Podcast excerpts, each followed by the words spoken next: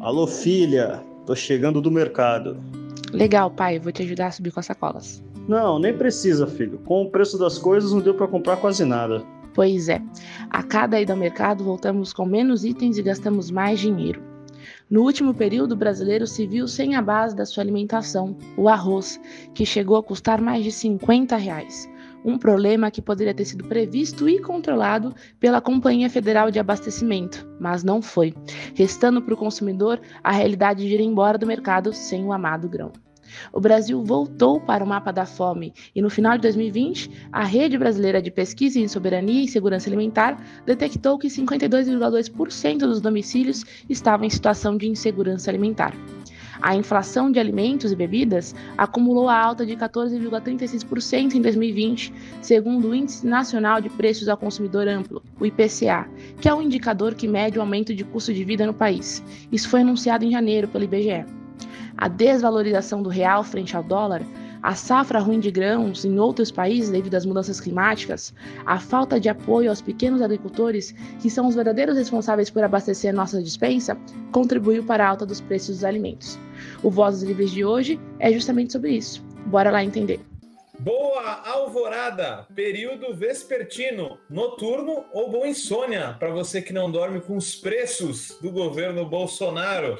Pois é, estamos aqui numa nova vinheta do Vozes Livres, esse podcast realizado pela Fundação Lauro Campos e Marielle Franco, junto da Rede Livres, e que hoje vai abordar por que você está deixando as cuecas no supermercado quando está indo fazer sua compra do mês, que talvez já está virando da semana, ou até cada dia um dia, né? Para cada orçamento aí do brasileiro que está cada vez mais apertado. Então, esse é mais um debate que a gente vem fazer aqui no nosso podcast de agroecologia, economia solidária, que é essencial para entender, entender qual a formação de preços dos nossos alimentos, por que, que eles andam tão caros e o que fazer para superar essa realidade, inclusive. Mas antes de eu chamar o nosso convidado especialíssimo para nos explicar isso tudo, eu peço para você, solidária, solidária, nos dar aquele like, nos dar aquela curtida, aquela compartilhada para todos os seus amigos e seus inimigos também, já que eles podem vir a ser seus amigos quando entenderem por que os alimentos estão tão caros. Então, vamos agora começar o nosso papo. A gente tem aqui o Marcos Hermanson, ou Hermanson, né? Ele me corrige aí. Marcão, bem-vindo aí, se apresenta para a galera. Quem você é, de onde vem, o que come, por favor. Tudo bem, Guilherme? Obrigado aí pelo convite. Eu sou jornalista, né? Sou repórter do projeto Joio e o Trigo desde o início do ano passado. Trabalho, assim como meus colegas, basicamente com alimentação. Sou vegetariano, não sei se interessa muito, não como carne. Bom, bacana. Dei uma, é, dei uma cortada no leite aí recentemente, mas por motivos de, de alergia. Somos e... dois. Somos dois, ah, beleza. E é isso, sou formado pela USP e tenho feito aí algumas reportagens sobre o sobre o preço dos alimentos também, então acho que eu vou conseguir contribuir na conversa de hoje. Valeu, Marcos, muito bacana. Já aproveito para fazer o primeiro jabá do dia, porque aqui a gente tem nossos jabás. Curtam aí, acompanhem o trabalho, o portal, as redes sociais do Joio e do Trigo e principalmente escutem o podcast aí é, prato cheio. Ele tem muito a ver com o que a gente conversa por aqui e faz a gente entender um pouco mais é, a comida como um universo político. É, né, Marcos? Até queria falar isso sobre você, né? A conexão do preço dos alimentos com a política, né? Então, esse é o nosso tema, né? O preço absurdo dos alimentos, impossível você na quebrada ou até no bairro mais nobre não está sendo impactado, sentindo que tudo cada vez anda mais caro. Uh, variações, as variações dos preços têm aumentado, o mapa da fome tem mostrado que a fome avança, as coisas têm ficado cada vez mais caras e os salários têm ficado cada vez, então, em relação ao que se come, cada vez menores. Marcos, então tem relação entre política e preço dos alimentos? Você podia falar um pouco para a gente aí sobre essa questão do IPCA, alimentos e política? É, Guilherme, a relação é total. O preço do alimento que chega às gôndolas dos supermercados depende em grande medida, de decisões do governo, do que ele decide priorizar ou do que ele decide ignorar. Né? Um exemplo clássico disso é a questão do estoque de alimentos, das compras públicas de alimentos. O governo de cinco anos para cá, mais ou menos a partir do governo Temer, diminuiu muito a execução do PAA, que é o Programa de Aquisição de Alimentos. O que, que o PAA faz? Ele compra alimentos de, da agricultura familiar e ou estoca esses alimentos para fazer regulação de preço no mercado interno, ou ele faz doação de alimentos para famílias em situação de vulnerabilidade alimentar. Em 2012, eu vou te pedir licença para pegar esse, esse dado aqui. Em 2012 foi o, foi o auge do programa. O PAA ele teve. Para você que não sabe o que é o PAA, é o Programa de Aquisição de Alimentos. É uma das principais políticas de apoio e incentivo à agricultura familiar no Brasil.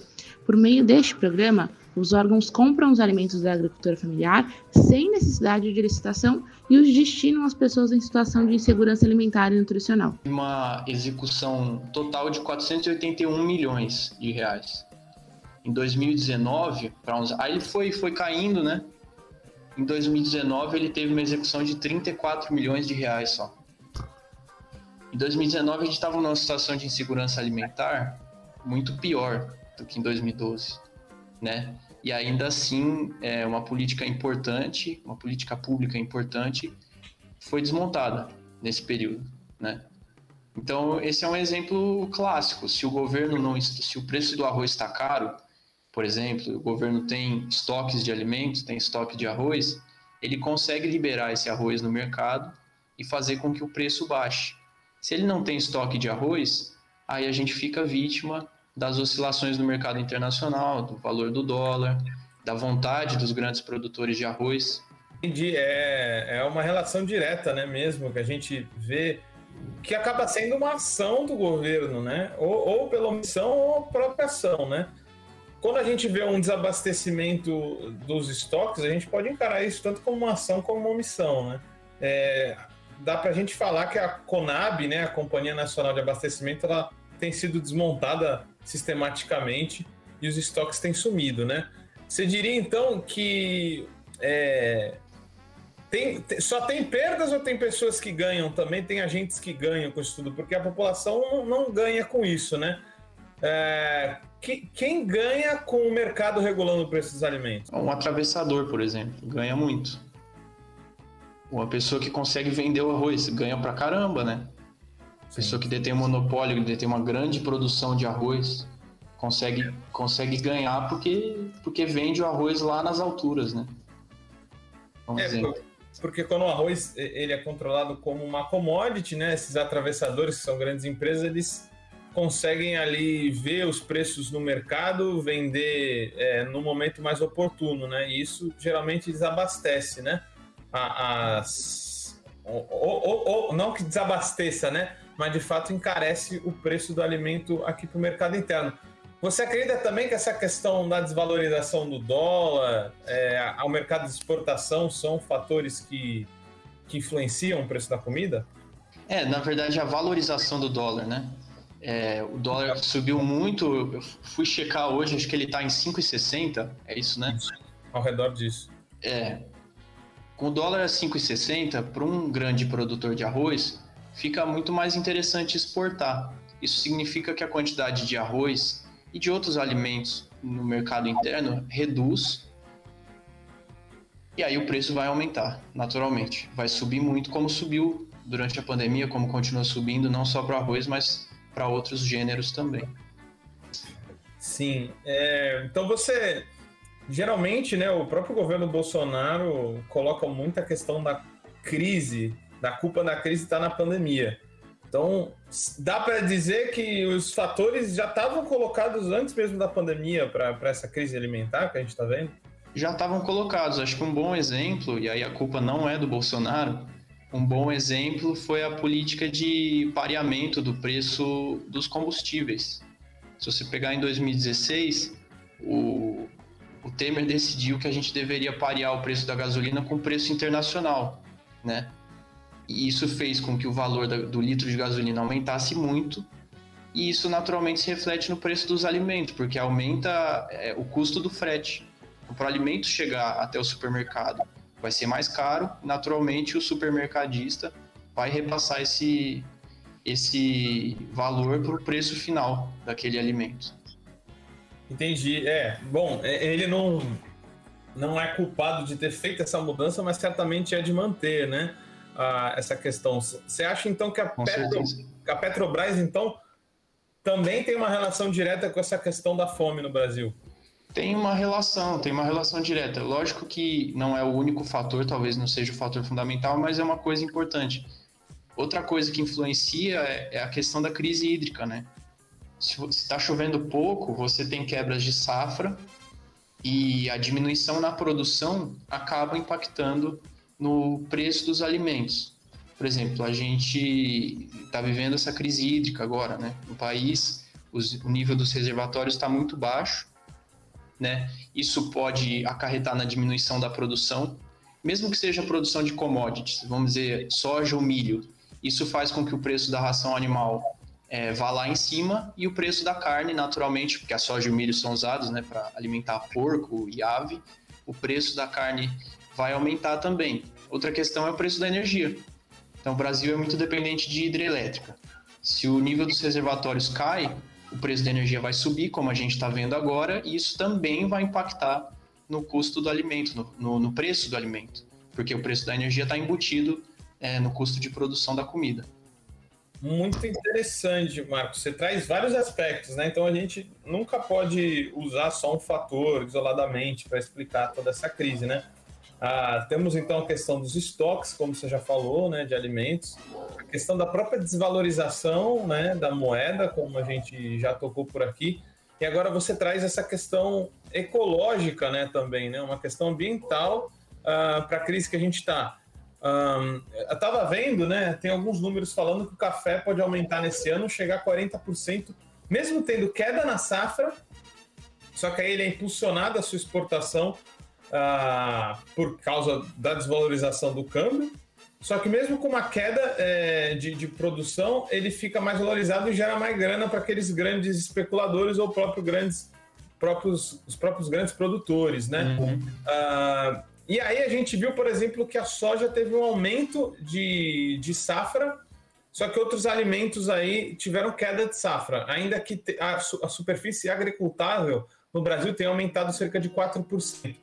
Como que você vê, então? É, parece que tem cada vez menos comida sendo plantada, a, mais difícil de, de produzir os pequenos agricultores. Como que você vê esse avanço da fronteira das commodities de comida sendo plantada aqui no Brasil?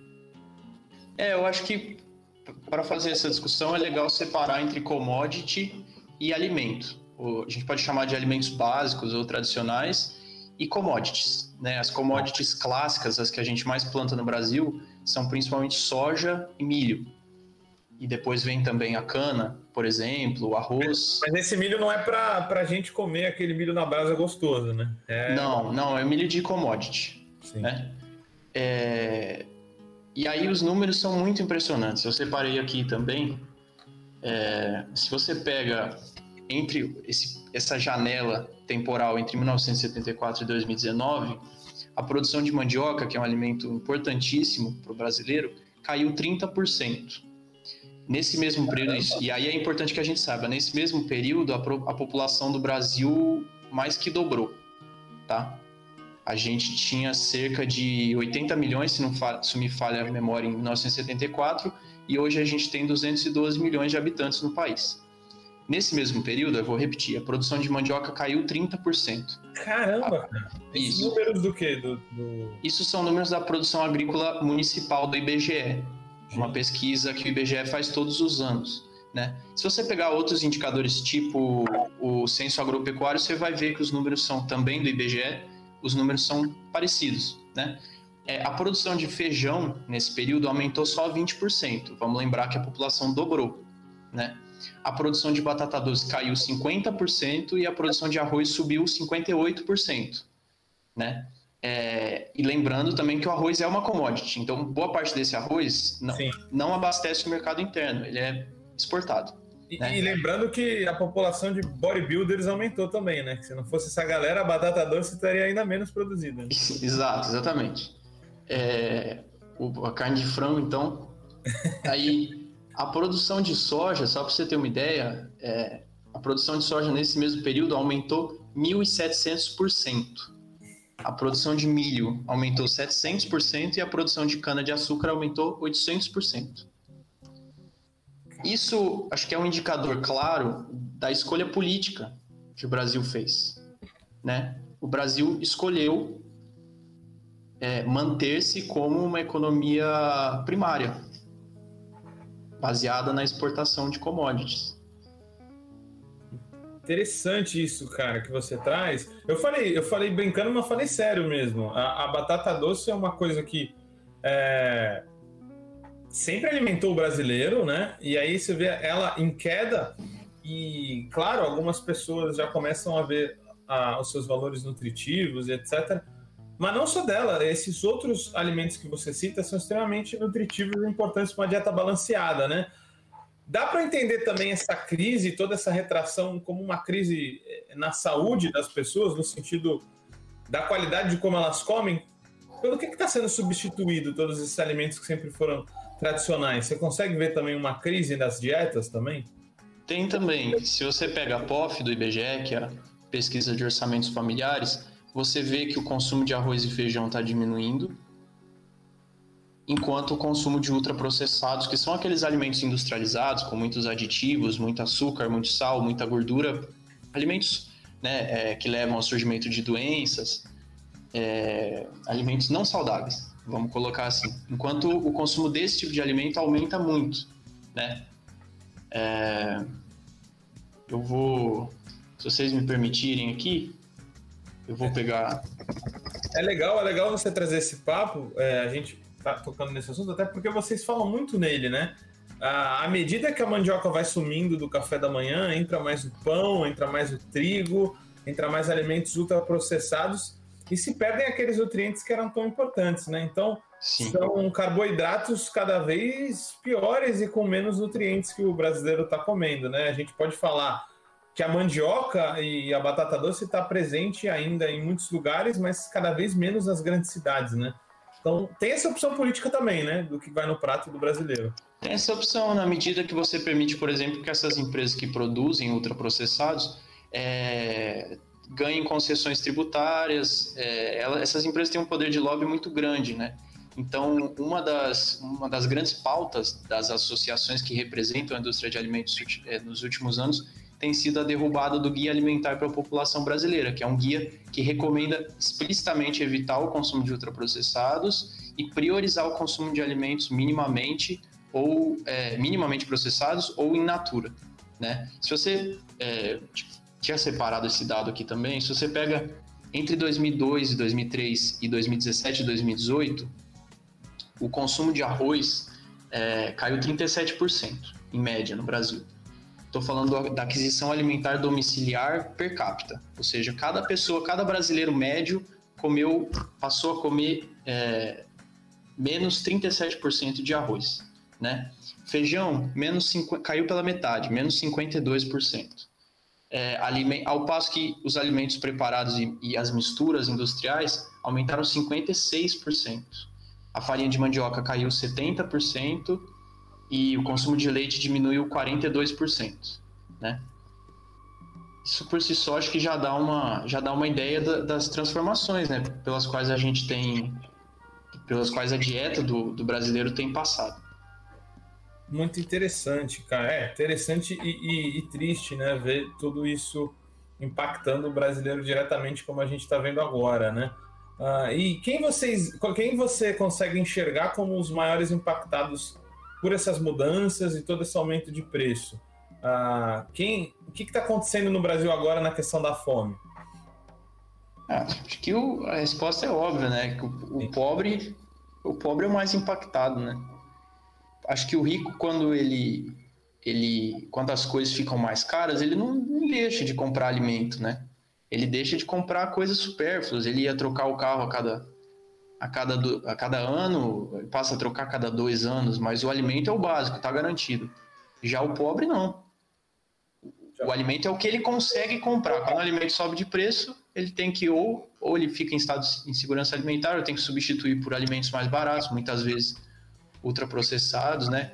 Hoje a gente tem 116 milhões de pessoas em estado de insegurança alimentar e 19 milhões que passam fome, literalmente, no Brasil. Né? Isso são dados do último inquérito Vigisan, da rede Pensan. É, foram publicados em abril desse ano. São números muito pesados mesmo. Marcos, é, acho bacana trazê-los né, para a gente trazer toda essa conotação política que tem a crise alimentar que a gente vive. E eu queria voltar nisso daqui a pouquinho, no nosso segundo bloco, já que a gente está fechando o primeiro por aqui. E agora vem o nosso novo quadro, que já começou na semana passada e continua agora. Nosso Extra Extra, notícias livres ou nem tão livres assim, para fechar o nosso bloco 1. Já já a gente volta aqui com o Marcos para conversar mais do nosso bloco 2 do Vozes Livres. Notícias livres ou nem tão livres assim. Essa semana o presidente Jair Bolsonaro vetou integralmente o projeto de lei 823, que previa ações emergenciais de amparo à agricultura familiar em razões dos efeitos econômicos da pandemia do coronavírus. Bolsonaro alegou que o veto foi necessário para o cumprimento das normas orçamentárias e financeiras. Fica agora nas mãos do Congresso Nacional a análise do veto, podendo derrubá-lo ou não. Pois é, não falta motivos para a gente ter insônia no governo Bolsonaro. Notícias livres ou nem tão livres assim. E voltamos aqui nesse nosso bloco 2 do nosso podcast, videocast Vozes Livres, hoje falando aqui com o Marcos sobre a questão do preço dos alimentos, a crise alimentar que a gente vive. O Marcos abordou aí no primeiro bloco a questão do preço dos alimentos junto com a gente, a questão do IPCA, a questão dos combustíveis, a questão até mesmo ambiental que está impactando a fome das pessoas. É, aí, Marcos, eu queria, inclusive, falar um pouco mais dessa questão. Você que é vegetariano, não é verdade? Isso.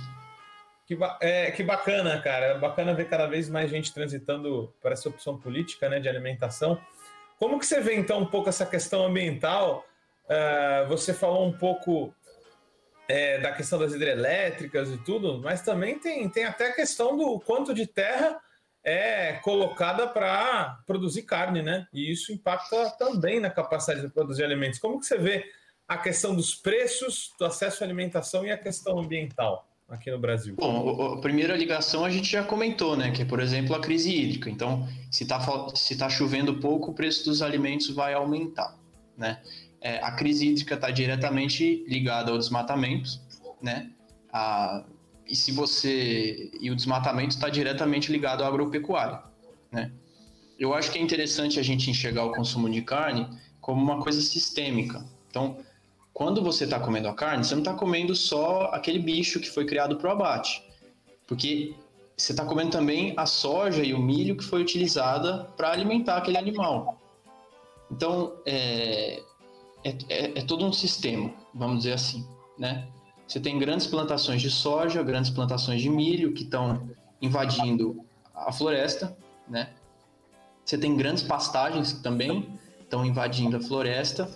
Essa, essa soja e esse milho são usados para ser transformados em são transformados em ração animal, né?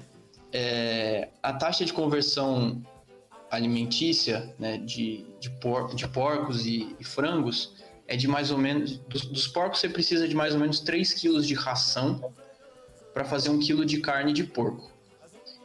Com frangos de abate é um pouco menos. Você precisa de 1,7 kg de ração para você fazer 1 kg de carne de frango, né? Então, é uma coisa meio, se você parar para pensar, é uma coisa meio ineficiente, né? Total. Você precisa de bastante soja, você precisa de bastante milho para fazer um pouco de carne. Isso sem falar na dessedentação desses animais, ou seja, o tanto de água que esses animais consomem durante a vida, né? Então, é uma indústria, a indústria da carne, extremamente intensiva em água, seja para crescer a soja, seja para crescer o milho, seja para matar a sede desses animais, que aliás são via de regra criados em péssimas condições. Então, é interessante eu... que você fala na China, ah, o Brasil está exportando para a China soja. Não é soja, né? Está exportando água, porque a China não quer gastar pouco de água que tem na produção de soja, não é verdade? É, exatamente. É um, é um jeito bem, bem estúpido, vamos dizer assim, de exportar água, de exportar um recurso fundamental e cada vez mais escasso para um, um outro país. Então, eu acho que, acho que as pessoas geralmente relacionam a diminuição no consumo de carne, ou vegetarianismo e o veganismo, como uma escolha política relacionada ao bem-estar animal. E isso é verdade, mas ela também é uma necessidade ambiental. A gente consumir carne na quantidade que a gente está consumindo no planeta é um suicídio coletivo. Se a gente não conseguir reduzir ao menos o consumo de carne, em breve a gente vai ver nossos recursos naturais esgotados. É um, é um sistema, vamos dizer assim, insustentável do ponto de vista ambiental. É, eu não sei se você tem esse dado, mas falam também entre 4 e 5 quilos de grãos, né, para produzir um quilo de carne. Não sei se você tem esse, esse dado. Então, no Brasil, o boi ele é criado a pasto, né? Então fica mais difícil você calcular, porque você não dá ração para ele. ele. Ele come no pasto. Para os porquinhos e para as aves, para os frangos de corte, essa taxa de conversão é mais ou menos 3 para 1 ou de 1,7 para 1. 3 para 1 no caso dos porcos, 1,7 no caso dos frangos. Ah, interessante falar isso, né? Ouvir esses dados, então eles devem é, com certeza ter mais a base em, em, como essa carne bovina é produzida fora do Brasil, né? Ah, é, e aí você toca num ponto que é, é, essencial, é o momento cachola também aqui no Vozes Livres. Você já comeu a Amazônia hoje? É um grande texto do João Meirelles, é, onde ele fala justamente isso: 80% da carne produzida no Brasil é consumida pelo próprio brasileiro. A gente estava até falando outro dia com é, o grande Luiz Marx, que escreveu Capitalismo e Colapso Ambiental, ele dizia: é, acabou a era liberal, onde você acha que você pode fazer o que você quiser sem ter que, é, pelo menos, discutir isso democraticamente com a sociedade. Ter um carro passa como uma decisão disso também é, viajar de avião e até mesmo comer carne, porque comer carne é muito intensivo em vários recursos que poderiam estar alimentando outras pessoas. E também tem a questão do metano, né? A população bovina, por exemplo, no Brasil é maior que de pessoas e isso é, pressiona o meio ambiente na questão dos gases que são piores que o, o gás carbônico. Muito, muito bacana trazer é, esse tema. Ô Marcos, é, e, e, já voltando então um pouco à questão da fome, é, você também então você vê que nesse momento a gente está em crise, né, com o governo atacando direitos, é, pressionando cada vez mais a nossa ecologia, né, com os madeireiros lá ah, indo para cima dos nossos biomas que estão quase exauridos. Você tem o desmonte de políticas públicas da pequena agricultura. Como você vê que que é possível reverter esse quadro aí de fome que está se acelerando no Brasil e de aumento de preços. Quais são as políticas públicas que podem melhorar e deixar a comida um pouco mais barata para o brasileiro, sem, claro, pressionar o agricultor, né, que é quem nos mantém é, aí nutri, nutridos, né? Eu, eu consigo pensar em dois aspectos. É o primeiro é o PAA, reativar o PAA, ou seja, é, aumentar a oferta de alimentos e o segundo é re retomar o auxílio emergencial. Né? Foi importantíssimo para gar garantir a segurança alimentar da população é, no ano passado. Foi reduzido e, se não me engano, vai, acabou agora, recentemente, vai ser substituído por um outro programa de transferência de renda do governo federal. Né? É, então, eu, eu acho que, como medidas emergenciais imediatas, são essas duas nas quais eu, eu consigo pensar imediatamente. Reativar o PAA, fazer uma execução de recursos adequada. Né? Em, em 2020, só para complementar minha fala aqui, a, o, o, o, Ministério da Agricultura fez um repasse de 500 milhões para o PAA. Isso foi comemorado como uma vitória, mas só 208 milhões foram executados. Isso foi em 2020. Se não me engano, em 2021, a, o repasse foi de 100 milhões, ou seja, um quinto né? Sendo que a situação, em, em, muitos aspectos, é pior do que aquela que a gente vivia no ano passado. E a gente não sabe ainda quanto desses 100 milhões vão ser executados. Então, é urgente executar os recursos, maiores, mais recursos para o PAA e é urgente retomar um programa de transferência de renda. Sem isso, não tem como, não tem como é, vencer a fome, mitigar o problema da fome Entendi. no Brasil. Nem o problema da inflação, né? Do preço claro. dos alimentos. O, o, o, então você elege essas como duas medidas é, emergenciais, então, né? O PAA, então, você vê é, esse investimento na pequena agricultura como essencial, né? Porque não deixa de ser criar uma demanda pública, está longe de ser artificial, né? Ela é para é, responder demandas muito claras da, da população. É, acho, acho que sim, acho que é um bom caminho. Você elegeria mais algumas medidas, digamos assim, estruturais que podem, né, não são, não resolvem imediatamente, mas a médio e a longo prazo podem fazer o, o brasileiro comer um pouco mais barato e com mais qualidade também? Olha, Guilherme, eu não sou especialista em política pública, né? Então quero comer. É, é importante frisar isso, né? Eu sou, eu sou repórter. Eu, a gente enxergando. O, né? o combustível é um caminho, né? Também, como você falou. É, o combustível, esse, esse, essa política de pareamento de, de preços é, é tida como nociva, né? Porque aumentou muito o preço dos combustíveis sem ter beneficiado claramente a população, né? Uma, acho que uma outra questão seria é, impor, colocar impostos sobre bebidas açucaradas, sobre alimentos ultraprocessados, por exemplo, e passar a cobrar impostos sobre exportação é, de commodities. É, desde a lei Candira, a gente não, praticamente não cobra impostos desses grandes produtores. Quem produz alimento, alimento mesmo, né? batata doce, é, feijão, mandioca, é a agricultura familiar. Esses grandes produtores produzem e exportam basicamente soja, cana-de-açúcar, milho. Seria muito importante que essas pessoas pagassem impostos sobre, sobre os produtos que elas estão exportando. Com esse valor, daria para você implementar outras políticas públicas, seja de transferência de renda, seja de compra de alimentos, seja de doação de alimentos, seja de formação de estoques públicos, né, de gêneros alimentícios.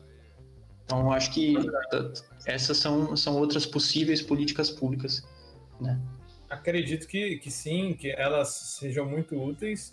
É, expandir né, os programas já existentes, mas eu gostaria de saber sua opinião, já na temática do nosso programa aqui, né, como a gente aborda muito a questão do, cooperativismo, do associativismo, da agroecologia, da economia solidária, uhum. existe também uma chave que ela não é muito usada aí, né? No próprio mentalidade da esquerda, quando ela governa nas políticas públicas, que é o associativismo de base ali, o cooperativismo. Uhum. No, nos Estados Unidos, é claro, apesar é, do pensamento de esquerda, como a gente conhece aqui, ser muito diferente, isso já existe com mais intensidade, principalmente na questão é, do cooperativismo de pequenos é, mercearias, pequenos é, cooperativas de consumo, isso acontece muito mais. Eu estava vendo alguns números outro dia, chegava a ter 400 a 500 mil associados de ou mercados cooperativos ou cooperativas de consumo nos Estados Unidos.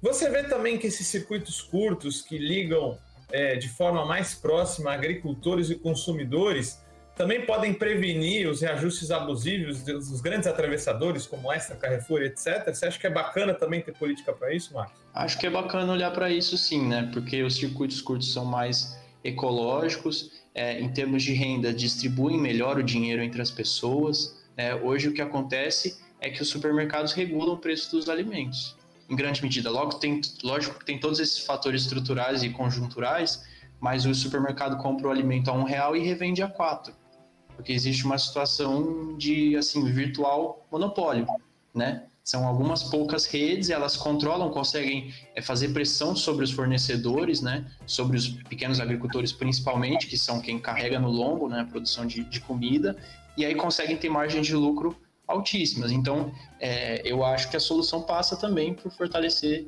esse tipo de circuito curto, né? É muito melhor você comprar um, comprar um alimento básico de um agricultor que fica na, na área periurbana, né, que fala, se não me engano, nas áreas rurais próximas da cidade, do que você comprar um, um Elma Chips que veio lá do Paraná, né? Ou comprar uma, uma, uma, pera importada vendida no pão de açúcar. Né? Não, não faz nem sentido essas coisas serem mais baratas, né? Você sabe, sabe dizer por quê? Mas é, o meu amigo, tem um amigo nosso aqui que ele é ecociclista do Livres, ele fala, cara, é, a distopia já está acontecendo. Eu fui num boteco lá perto de casa e tinha um suco ultraprocessado lá de açaí doção e era mais barato que a água. É, vocês abordam muito isso. Vocês sabem dizer um pouco por que, esses alimentos, afinal, ficam mais caros que os mais naturais? Eu acho que tem a ver com todas essas políticas públicas também, porque se você pega ultraprocessado, ele é baseado em commodity, né? Ele é baseado em soja transgênica. Se você tem muita soja, muita, mais muita, mais muita soja, e pouquíssima mandioca, e pouquíssima, ele falou de suco, né? É, ele, frutas. pouquíssima, é frutas, né? Pouquíssima laranja, pouquíssimo, é, pouquíssima, é, me escapou agora, é, tangerina, sei lá, manga, né? Se você tem muito de uma coisa, naturalmente vai ficar muito mais fácil, muito mais barato você produzir. Isso sem falar na situação de monopólio, de, de, é, de controle dos, dos, mercados. Eles pagam questão, imposto, né? Questão tributária. Essas grandes empresas, é, tem, inclusive a gente soltou recentemente um, um especial chamado A Conta da Indústria, em que a gente mostra que, por exemplo, só na Bahia, a Coca-Cola conseguiu economizar 500 milhões em impostos nos últimos 10 anos é muito dinheiro, sem ter benefícios claros à sociedade. Por exemplo, o número de fábricas diminuiu, o número de funcionários diminuiu, é, ela produz uma, uma, ela produz um produto, desculpa pela repetição, é extremamente nocivo à saúde humana, que gera prejuízos é, para o sistema público de saúde, por aí vai, né? E mesmo assim ela tem isenções tributárias gigantescas. E isso não se dá, por exemplo, com a agricultura familiar, com quem produz alimento saudável, alimento de verdade, né? Então, lógico que se a empresa ganha, tem privilégio fiscal, se a empresa monopoliza o mercado ou oligopoliza o mercado, ela consegue controlar os preços, ela consegue vender muito mais barato, né? E isso também incentiva que as pessoas consumam porcaria, consumam esse, alimentos ultraprocessados. Isso tem até a ver com, com aquela distorção que tem no ICMS, né? Porque o refrigerante, por exemplo, é produzido em, em zona isenta e aí tem tem um reembolso né, do ICMS acaba virando um incentivo né, para esse tipo de indústria. Então tem muita distorção, né? Tem muitas distorções. E essa questão do reembolso eu não sei falar muito bem, mas, mas tem sim é uma questão sobre é, créditos sobre impostos nunca pagos, né? E aí é uma situação até engraçada que a Coca-Cola e a Ambev pedem aumento de impostos, porque ela como, é, na Zona Franca de Manaus, porque como elas ganham restituição, é, é isso, é isso, restituição. Então é uma situação assim, como fala, né? Ó concurso. Não existe um lugar nenhum do mundo uma empresa pedir mais impostos. Mas lá elas pedem. Porque quanto mais impostos supostamente elas teriam pagado, que elas não pagam de verdade, né? Mas elas ganham em restituição. É... Então, tem, tem reportagens do Joio e o Trigo também sobre isso que podem ser conferidas lá no site. Muito bacana. Confiram, pessoal que aí vocês vão ver aquele filme de distopia de ficção científica virando realidade já com a Coca-Cola mais barata que a sua aguinha mineral. Não percam mesmo. Cara, a gente está chegando aqui para o final. É... Acho que, que foi muito bacana né, a gente levantar essas partes. A gente tem uma parte mais descontraída agora que a gente vai seguir. É... mas queria aí que você deixasse uma mensagem final, uma reflexão sobre essa questão dos preços de alimentos e a gente, como movimento social também, né? Uh, o que, que a gente pode fazer para poder resistir? Quem devemos apoiar? Quais são as nossas atitudes aí políticas a fazer nesse momento, Marcos? Legal. Então, você, sobre o preço dos alimentos e sobre a postura individual nossa e coletiva também, né? Sim. Bom, acho que sobre o preço dos alimentos eu falei tudo aí que podia ter falado. Espero ter contribuído de alguma forma, me embananei aí vários trechos, mas espero ter ajudado de alguma maneira. Né? Acho que é importante a gente entender que o preço não cai do céu.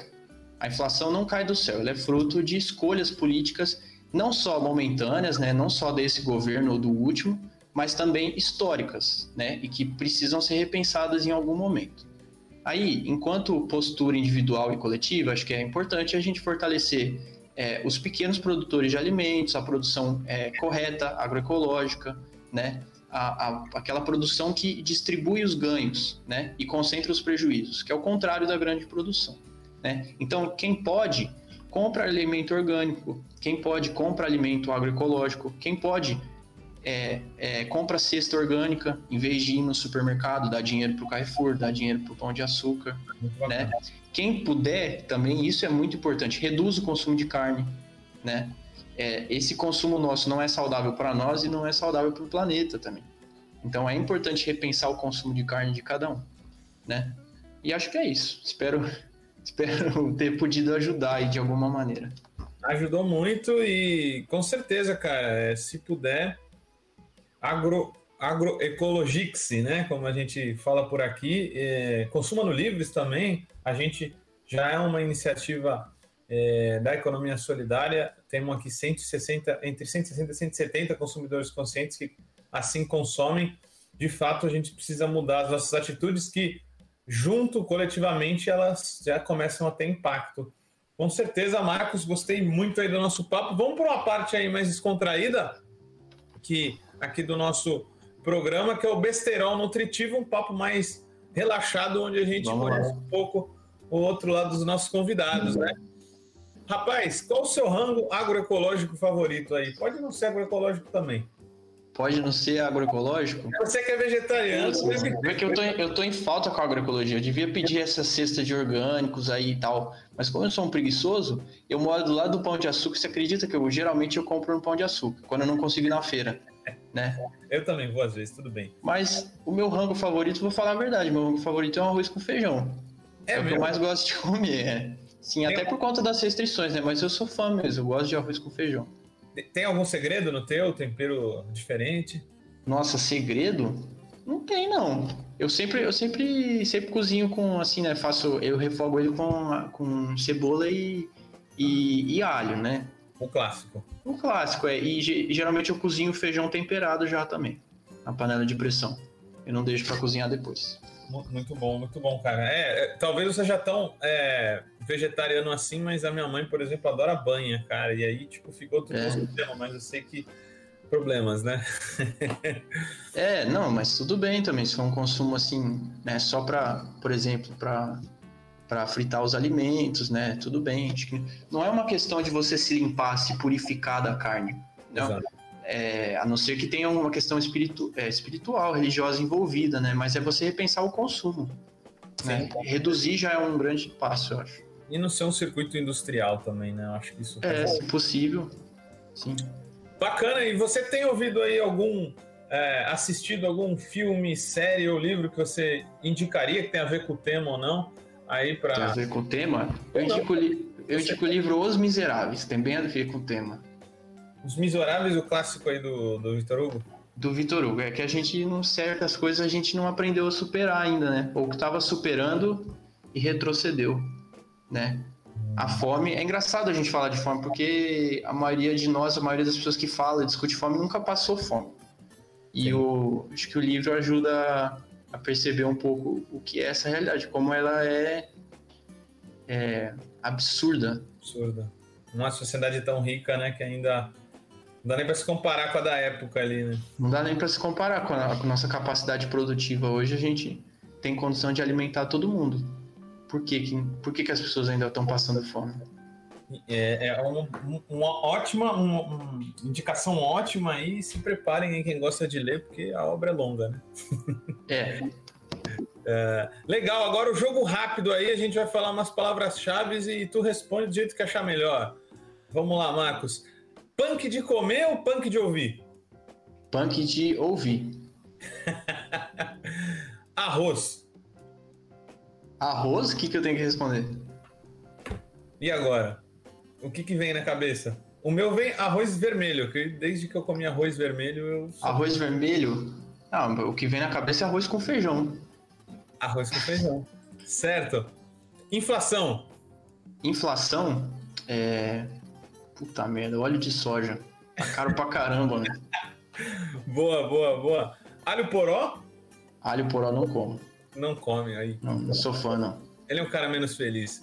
E pra gente fechar, Fora? Bolsonaro. Muito bom. É fora Bolsonaro, como diria minha sobrinha. Bolsonaro, muito bom, Marcos. E a gente vai ficando por aqui. A gente agradece muito aí a tua participação. É, e até a próxima. Valeu mesmo por estar aqui com a gente, viu? E que vocês sigam com o trabalho essencial aí do joio e do trigo que a gente gosta é. tanto. Convido todo mundo a, a, ler as reportagens do site, inclusive, e, e queria citar uma outra reportagem que usei como base aqui na minha fala, que é porque as coisas estão tão caras, da BBC News Brasil, que saiu hoje. e ela fala de algum desses, desses fatores, é, como energia elétrica, é, crise hídrica e preço dos combustíveis. Também interessante. Muito bom, Marcos. Boa sorte aí, continua o trabalho. Valeu, é... vocês também. Valeu, tamo junto aqui, irmãos em armas aí na mesma trincheira é, por alimentação saudável para todo mundo e acabar com a fome. Então, foi assim que a gente ficou é, em mais um Vozes Livres. Até a próxima, você agroecológica ou agroecológico, solidário ou solidária que nos escutou. Compartilhe, curta e repercuta aí e nos aguarde para mais um episódio. Vamos ficando por aqui. Aquele abraço solidário.